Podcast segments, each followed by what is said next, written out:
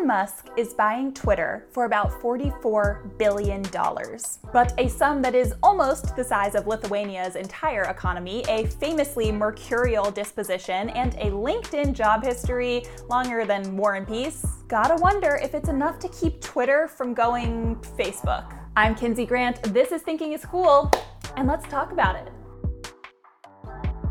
So, here's the abridged version of what happened in what is perceived as this week's biggest story. After weeks of will they or won't they, Twitter's board on Monday unanimously approved an offer from world's richest person and CEO of like 47 other companies, Elon Musk, to buy Twitter with plans to take it private. The deal is worth about $44 billion, and while it still has some provisions to closing, a few hurdles to jump over, that sum does represent about a 38% premium to the share price Twitter was trading at before Musk disclosed his ambitions. In the wake of this deal's announcement, Twitter has been how do I describe it? Um, a cesspool, a hellscape, a picture perfect actualization of what happens when men with too much money begin spending it. See, Musk's whole effort to buy Twitter in the first place started with his assertion that the company was not meeting its potential because it wasn't serving as a, a bastion of the First Amendment. It wasn't allowing people to speak freely. And uh, if you want my totally unfiltered and very free thoughts on free speech, comment. I am happy to share them. I have a lot. It's a video for another time. Because today, I don't really want to talk about Elon Musk. I don't want to talk about some Iron Man wannabe who forked over $44 billion and hardly put a dent in his net worth to buy one of the world's most famous tech companies because he personally was not satisfied with his experience using that tech company's core product. I want to instead focus on the tech platform in question. I want to talk about Twitter. Twitter sucks.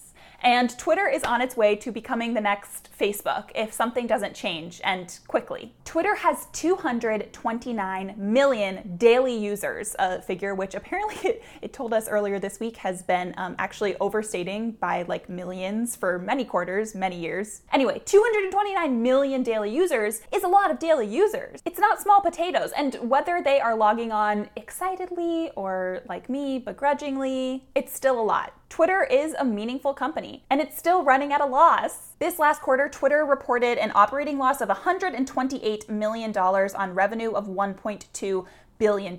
Now, it's not all that uncommon for tech companies to report losses. It just feels a little like it's kind of late in the game for Twitter to be operating at that big of a loss. Twitter was founded 16 years ago. And it would be one thing if Twitter's continued losses could be attributed to reinvesting in the business, to shipping new products, to totally shifting business strategies, but therein lies the rub. Twitter just is not shipping new products not the way that it should be, not the way that it could be. I mean, think about the last couple of years on Twitter. Any new product that has been much ballyhooed has typically been a copycat of another product.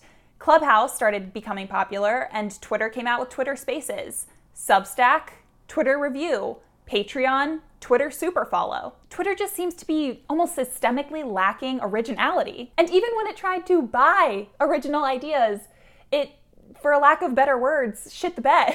Twitter bought Vine for about $30 million in October of 2012. Now, if you are like me, Vine was everything around that time. I was obsessed with Vine. It was of the moment. People were using it in such fun and interesting and original ideas, and Twitter bought it. And then Vine died. I mean, Vine and TikTok weren't all that dissimilar, but now Vine is nothing and TikTok is everything. Twitter could have had TikTok, but instead, it got Trump. Over the last several years, something on Twitter has shifted. I remember when I first downloaded Twitter in May of 2010. I was on the bus home from a class trip my sophomore year of high school, and two of my friends, their names are Jade and Brooke, they had already downloaded Twitter and they were explaining how much fun it was. They were trying to encourage me to join in. At that time, really the only social media that people had with any sort of, you know, ubiquity was Facebook. And they mentioned that Twitter was the place where you could share more unfiltered ideas. You could share funny jokes, you could just post random thoughts, you could tweet really anything.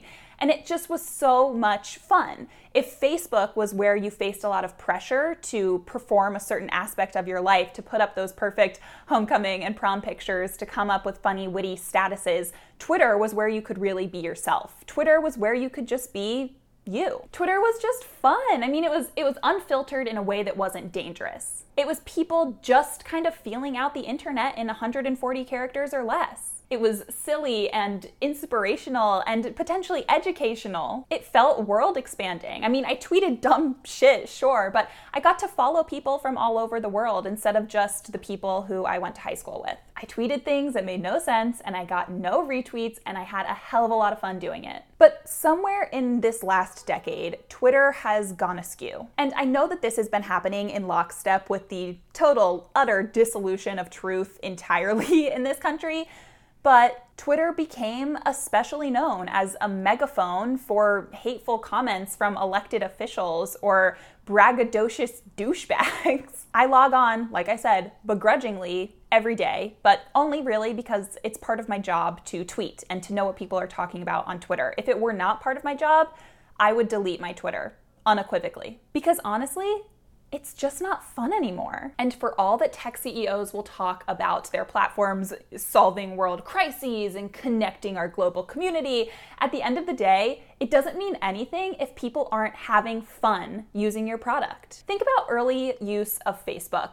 When I first got Facebook, it was like a revelation. I spent hours every day sending bumper stickers to my friends and like playing Farmville and generally enjoying the time that I was having using social media. And then I think Facebook failed to make some pretty important strategic decisions. Decisions that would have kept people like me, users like me, on the platform. But I left. And I think Twitter might be in danger of following that same Facebook path. Something has to change. But how that something changes, I have some more questions. Let's bring back into this story Elon Musk, who is a pro pros of nothing, a Cancer with, uh, depending on who you believe, either a Leo or a Virgo moon.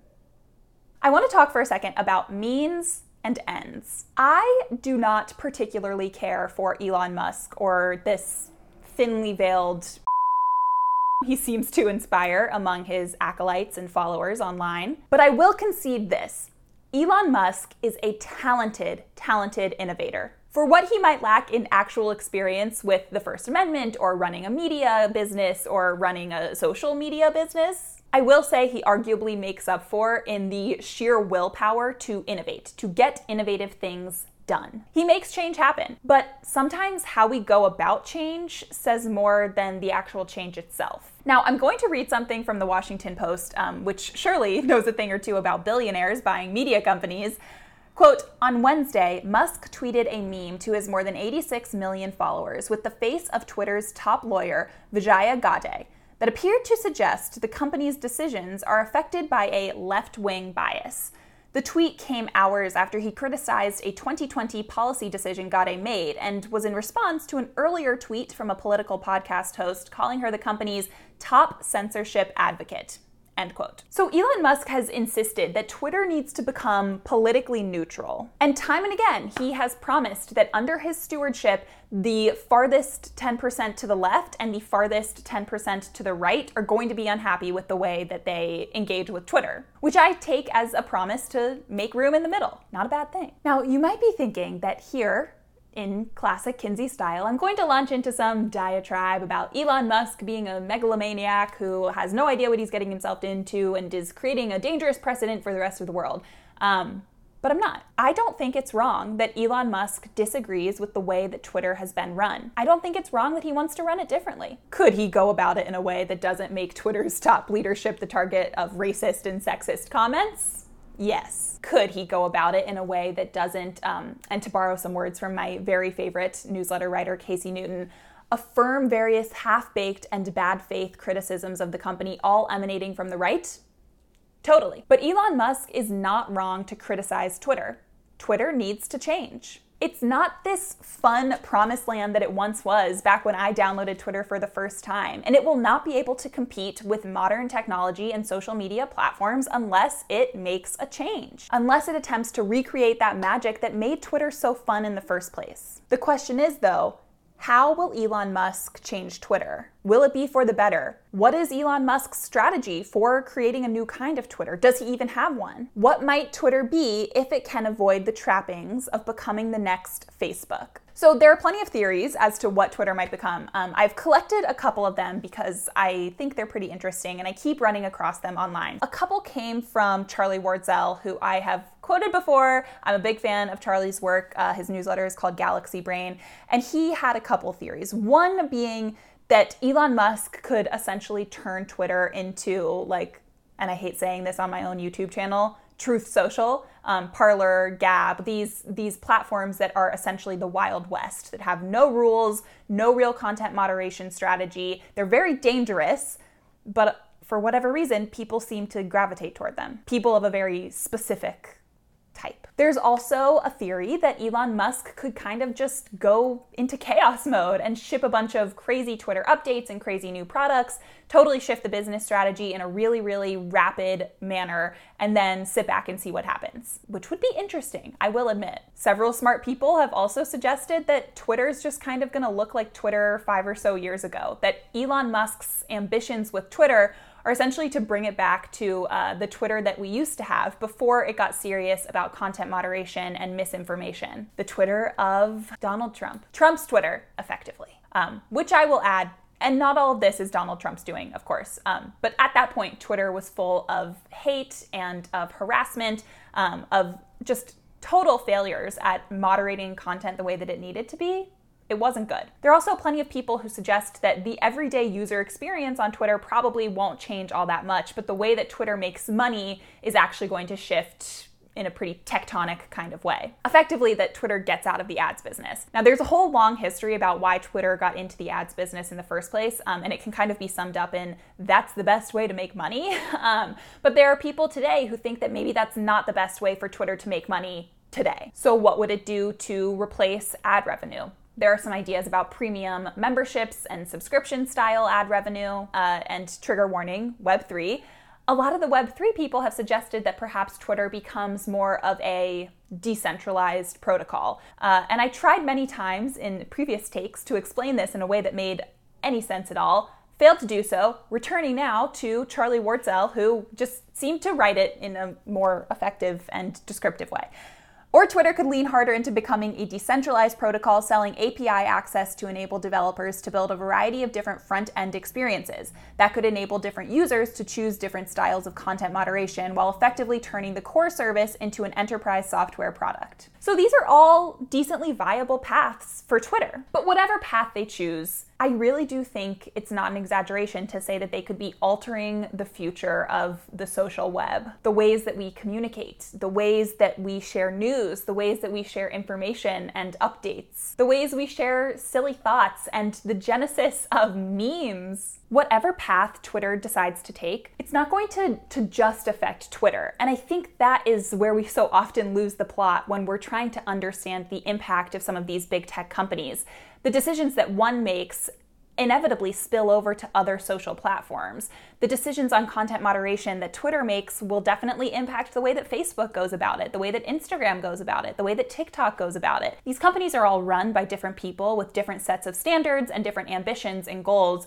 but at the end of the day, the user experience comes down to the decisions that all of these platforms make. And that user experience isn't just insulated on the platforms. When we consider how we've interacted with Twitter, it has a lot to do with going to twitter.com, but I think it has even more to do with the ways that we interpret the concept of truth. The social web is important and it is a part of our lives that is never going to go away. At least I don't think it is. When a company of that magnitude decides to enact changes, we better be paying attention, even if we're not Twitter power users. Because just as art imitates life, life imitates Twitter.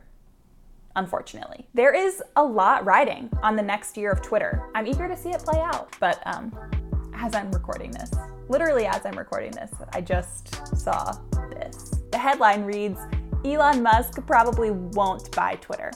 Um, it is an opinion piece, but I swear to God,